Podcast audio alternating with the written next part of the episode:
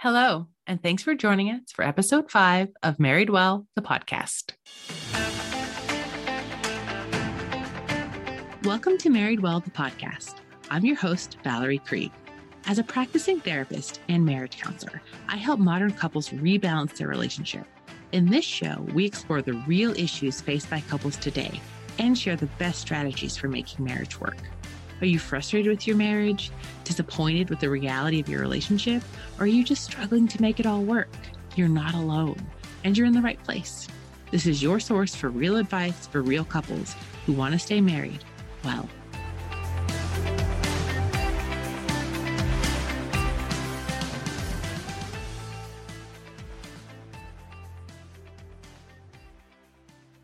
Okay, so let's take a quick poll. Listener, what do you think is the biggest predictor of divorce? Is it infidelity, drinking, drugs, money? Well, it's none of the above. I'm sorry to say, but the real answer is kind of boring. The biggest predictor of divorce for modern couples, it's how you communicate. That's why on today's episode, we're going to discuss communication. We're going to talk about the biggest communication mistakes you're making how to spot them, and why it matters. And I'm also going to teach you the most important skill you can learn today to level up your communication. So I've always thought of myself as an excellent communicator. After all, that's my job. As a therapist, I spend all day, every day, listening and communicating with the clients in my office. And because I thought I was such a good therapist, I never really spent much time thinking about my own problems with communication with my husband. And anytime my husband and I would get into a fight or we'd struggle with communication,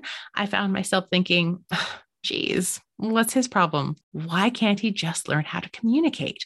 Why can't he just fix this? And I spent so much time focusing on what my husband was doing wrong that I never really stepped back and looked at the big picture. I never really took any time to think about what I was doing to contribute to our communication problems. I didn't realize that when it came to my own marriage, my communication skills really sucked. And to be honest, I kind of chalk that up to being a therapist because as a therapist, I was taught to focus on skills of communication. I was taught to think about communication in terms of the skills that you use, how assertive you are, how direct you are, whether or not you're using things like I statements, and how you're talking about your feelings. But for the longest time, I never realized that communication is a dance, it's a two way street, and it's a back and forth between myself and my husband. It wasn't until I really dug into the research around couples and how happy couples communicate that I realized that I was a really big part of the problem. And I realized that a lot of the traditional advice I had gotten about communication in relationships and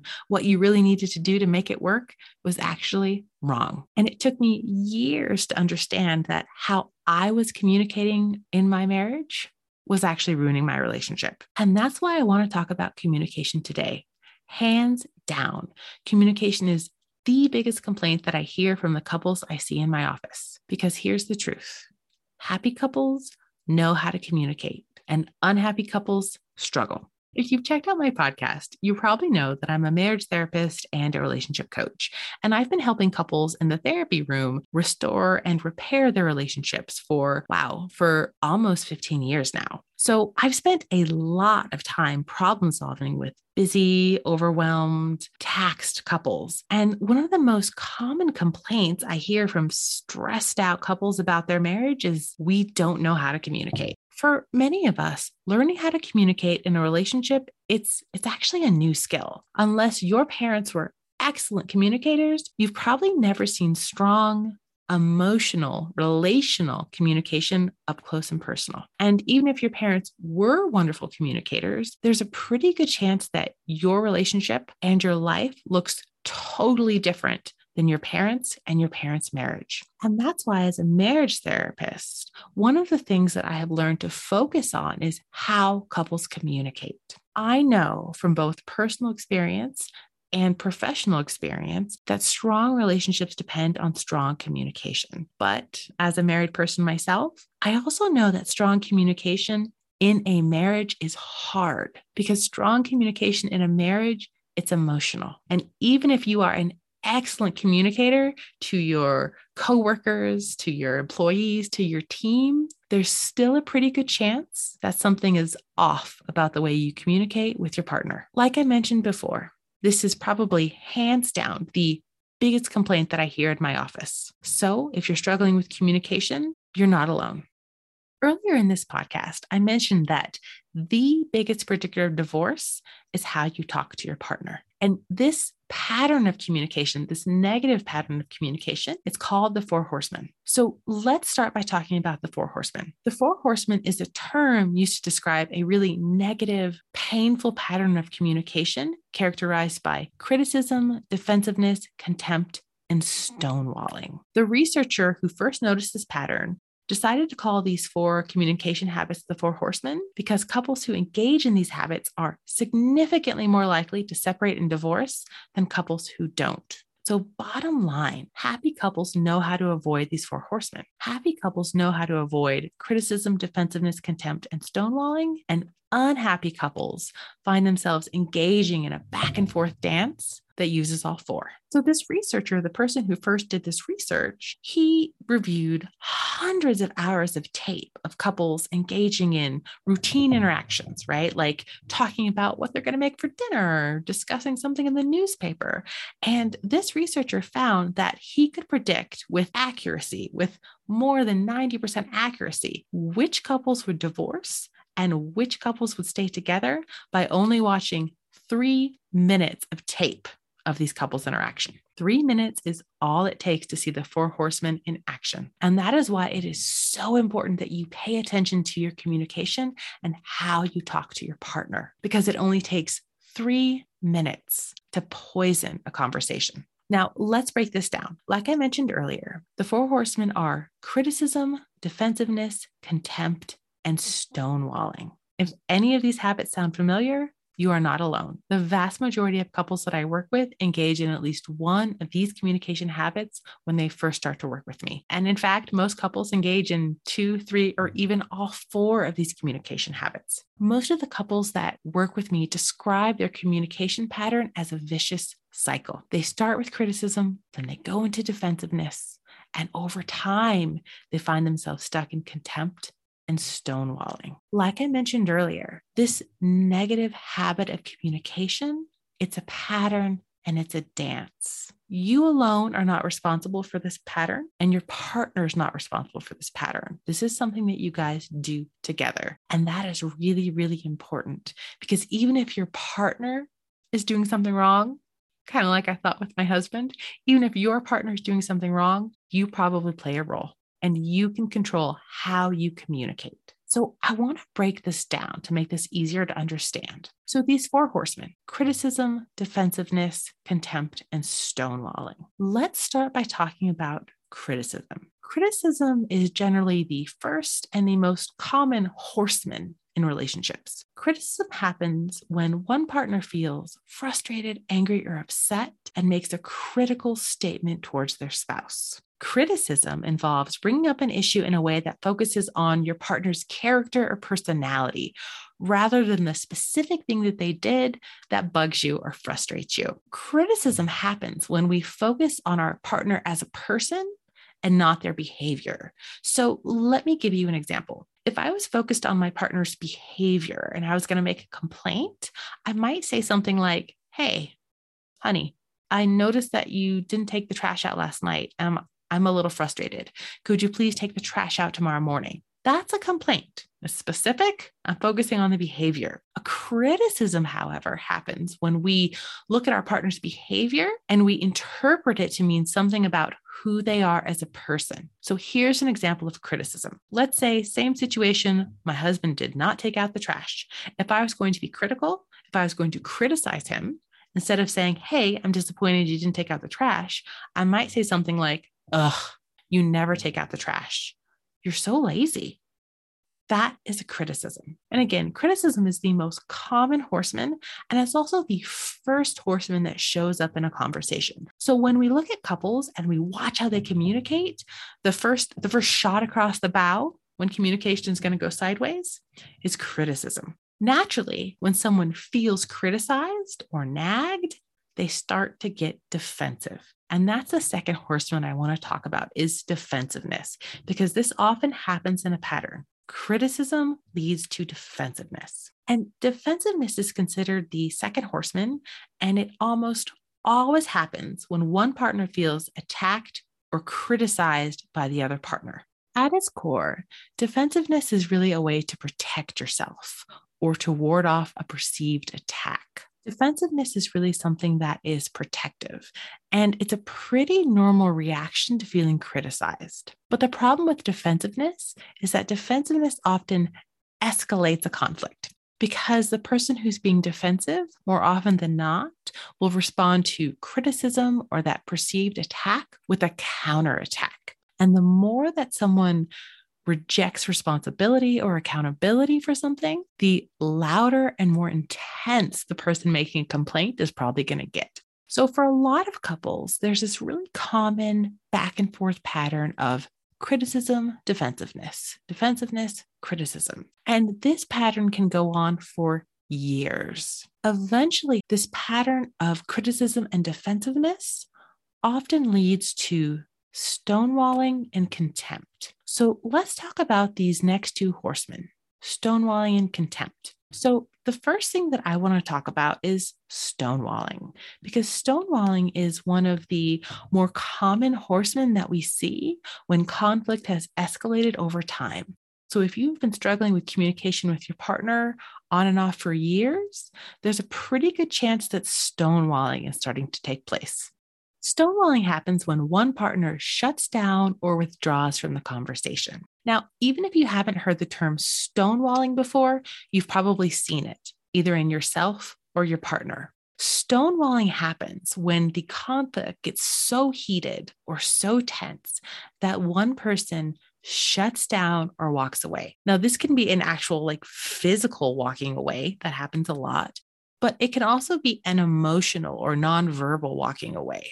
So, for example, if you've ever had a conflict with your partner and things have gotten kind of tense and they pull out their phone and they start scanning through their phone, that's a great example of stonewalling. That is when someone leaves the conversation, when either they cannot or they will not continue to engage with you.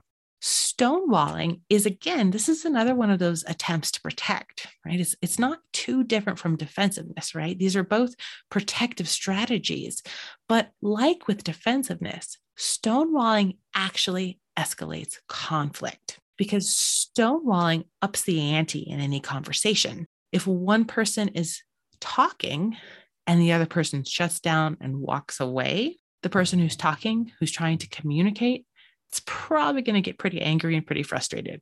And more likely than not, they're going to up the ante. They're going to get louder. They're going to get more aggressive, more frustrated, more angry. That, of course, causes the person who's stonewalling to shut down even more. And this cycle or this pattern continues. So, for couples who are really struggling with communication, often what we see with couples is we have a pattern that is kicked off by some form of criticism, followed by defensiveness, escalation, stonewalling and more escalation. And when stonewalling is present in your communication, one of two things is going to happen. Either you're going to fight even louder, even harder. And I call this hot conflict. You're going to have really hot conflict, passionate, loud, sometimes personal, sometimes mean, right? You're going to have this loud conflict. Or this other thing can happen where when one person stonewalls and shuts down, the other partner follows suit. And this is what I call cold conflict, because this is what happens when nobody talks anymore. When there's a lot of stonewalling in a relationship, oftentimes one or both partners kind of looks at things and thinks to themselves, what's the point? And when they think to themselves, when you think to yourself, what's the point in having this conversation? You just stop talking. So, whether this ends in this hot conflict, this loud conflict, or this cold conflict, this silent tension, stonewalling really drives a wedge between two people. Because anytime there's a conflict, there's never any resolution. Nothing happens and nothing gets done. And when there is no resolution, when you cannot communicate, you cannot get your needs met, we see the fourth horseman contempt. And contempt is the number one predictor of divorce. It is the most poisonous part of this negative communication pattern. So, what is contempt? Contempt is at its heart just a general feeling of frustration, resentment, and overall disregard for your partner. Contempt happens a lot in couples and in relationships when one or both partners just don't feel heard or listened to or respected. Contempt can show up in a lot of different ways. And it happens when you speak down to your partner, when you talk to them with scorn. It's when you kind of look and act and feel superior to your partner. And it happens when you find yourself putting your partner down or insulting your partner, right? It comes from this place of like, I'm better than you, right? So I'm, I'm smarter, I'm neater, I'm cleaner, I'm more punctual. I am better than you. Contempt happens when all we do is scan our partner for their mistakes and point them out.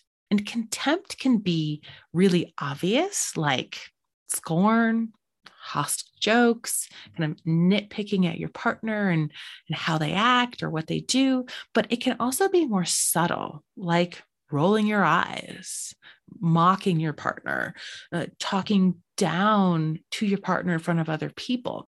There are lots of different ways to show contempt in a relationship, and contempt is poisonous.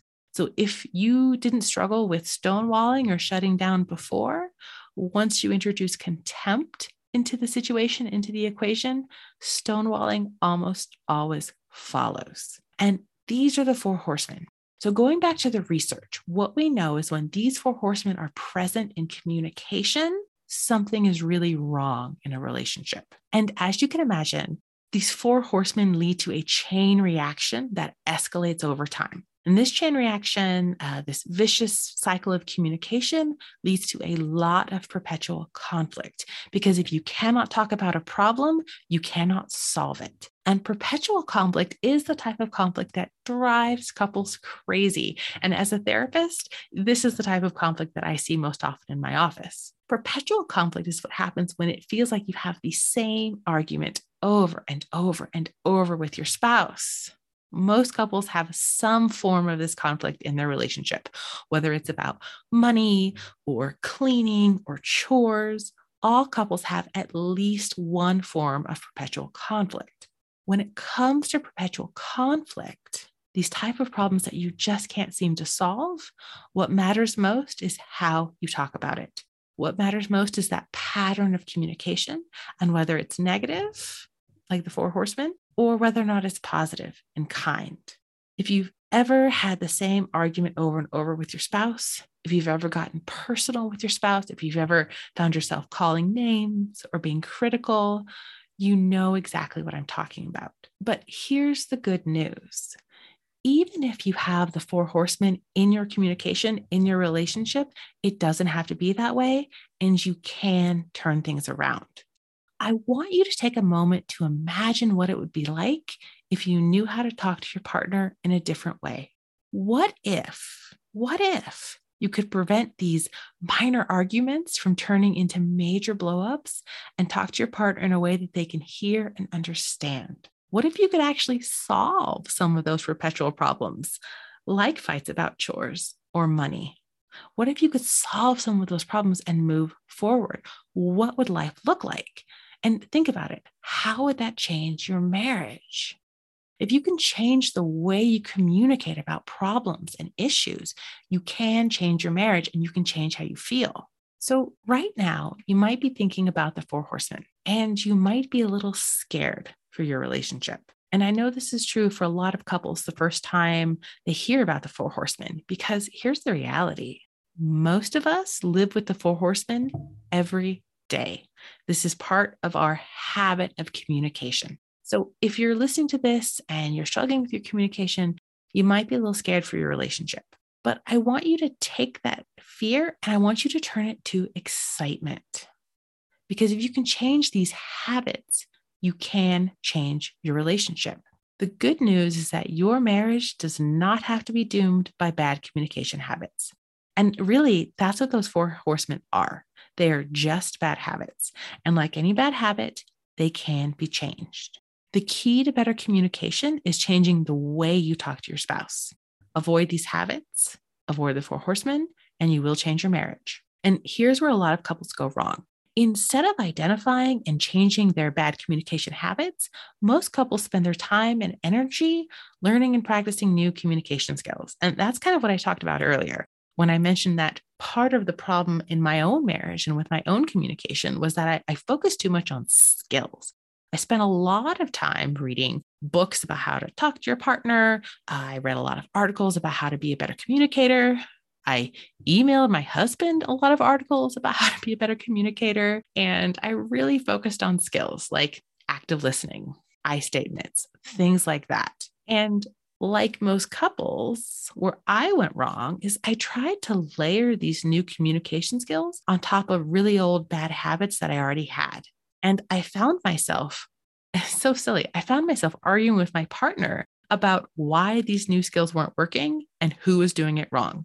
So instead of actually helping my communication, focusing and going directly to skills actually caused a lot of problems. Because the reality is that learning new communication skills will not help your communication problems unless you deal with and eliminate those bad habits first.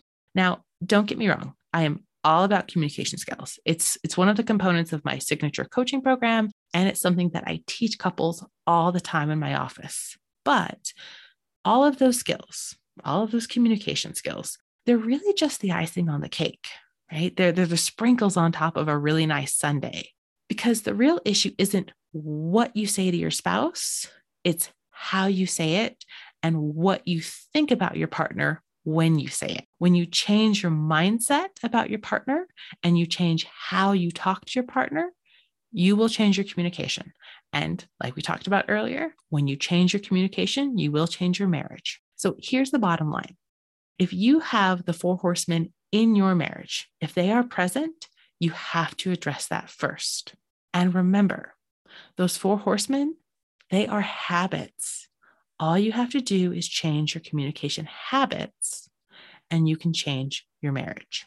So, at the beginning of this podcast, I promised that I would teach you a skill. So, I'm going to teach you the most important skill that you can learn today to level up your communication. And I'm going to teach you a skill that starts to change one of the most common negative communication habits that you probably have in your marriage, and that's criticism. Combating criticism is simple, but hard. And this is why. Because again, criticism is a habit, and criticism is not always direct and obvious. Criticism is not always calling your partner a mean name or saying something really negative about them. Criticism can be communicated through something as simple as your tone of voice, your body language, a deep mm-hmm. sigh. I know I'm guilty of that. Whenever I'm about to say something critical to my partner, I normally go, and he knows right away that I'm about to launch into some criticism. So, criticism can be really hard to change because, again, it's a habit. So, the skill I want to teach you today is something that directly counteracts that habit. It kind of stops that habit in its tracks before you even get started with criticism. So, the skill I'm going to teach you today is the softened startup or the gentle startup. And like I mentioned earlier, this is really simple. To start gently, to start softly. All you have to do is be kind, right? So that sounds really, really simple. In reality, it's hard because most of us are stuck in this really negative pattern. A gentle startup can be anything from a smile to your partner, a kind word. Um, it can be starting the conversation with a moment of gratitude or a thank you. It's just a different way of approaching the situation. So, I'm going to give you a real world example. So, let's say that I am again, I'm frustrated about the trash. As you can tell, this is a huge problem in my marriage is getting that trash taken out. So let's say I'm frustrated about the trash. I have a choice. When my husband gets home from work, when my partner gets home from work, I can either start harshly as soon as he walks in the door, call him out. Hey, you forgot to take the trash out yesterday. I'm really frustrated. That's harsh. And because it's so harsh, that could easily be perceived as critical or criticism. So I have a choice. I can start harshly or I can start softly. So let's say, same situation. My husband walks through the door. If I decide I want to start softly with my partner, I might greet my husband. I know, strange concept. I might greet my husband as he walks in and I might say, Hey, honey, I am so glad you're home. I missed you. And then I might lead in with my specific complaint. Hey, honey, I'm so glad you came home. I really missed you today. Know, I know you've been really, really busy. I noticed that the trash didn't get taken out last night and I felt kind of frustrated. I'm wondering if you can take the trash out now before we sit down for dinner. That is a great way to have a soft startup to the conversation. And here is why the softened startup is so incredibly important. When we look at the research, when we look at how couples talk to each other and what happens next, 96% of the time, if you start the conversation with a harsh tone, with a harsh frame of mind, the conversation will end in conflict. And that is why this is the most important skill that you can learn is to start gently because starting gently, it sets a whole new tone for the way you talk to each other. And one thing that we do notice about couples is that when we lead with kindness, when we lead with gratitude, it is so much harder to follow that with a criticism. And if you lead with kindness and gratitude, your partner is much more likely to be open to hearing you, to actually hear your complaint. And instead of getting defensive and escalating the conflict, they are much more likely to be open to respond with a simple, Hey, I'm sorry. I'm sorry I didn't take out the trash. and if we can avoid defensiveness, you're golden. So that is why the softened startup is the most important skill that you can use. And I highly encourage you to put that in your toolbox today. So I want you to just take a moment now to think about your communication, how you talk to your partner. So I want you to take a moment to picture that last fight you had with your partner. Take a moment and really visualize that last major argument you and your spouse had and think about the four horsemen. Did you notice any of those four horsemen in the way you talk to each other? If you could redo that conversation, knowing what you know now, what would you do differently? And if you could redo that conversation, how would you kick it off? How would you start it? Take some time to really think about your habits, your way of communicating. And I want to encourage you to make an investment in your communication. And when I say an investment, what I mean is I want you to start spending your time, your energy, and if you have to, your money in how you communicate with your partner. And this is why, because how you talk to your partner is the biggest predictor of divorce. And if you cannot talk about your problems, you cannot solve them. And if you do not talk about your problems, you and your partner are going to continue to drift apart. And one of the biggest, let's call it counterpoints I hear from the couples I work with when I talk about communication is how much time and how much energy it's going to take to do this. I'm going to be upfront with you. It does take a lot of time and a lot of energy to communicate in a kind, gentle way. There are no shortcuts here. But if you do, you will have a much more satisfying relationship, a much more healthy, happy way of talking to each other and a more connected and loving marriage. So, my top tip for any of the couples listening to this podcast is to lead with kindness. Start every conversation with a gentle, softened startup and be aware of those four horsemen. If you notice those four horsemen in your conversation, stop, push pause, and reset because it is never too late to change the way you talk to your partner. I hope you found this podcast helpful. Follow me on Instagram for more tips, tricks, and practical advice to build a better marriage. And stay tuned for my summer workshop series designed to help you level up your relationship. And if you're ready to level up your communication skills, reach out. I'd love to help. Thanks for listening to Married Well, the podcast. Have a comment or a topic you'd like me to cover? I'd love to hear from you over on Instagram at married.well. Show notes and resources can be found at marriedwell.co. Special thanks to Emily Harding for producing this episode. Ready to level up your relationship?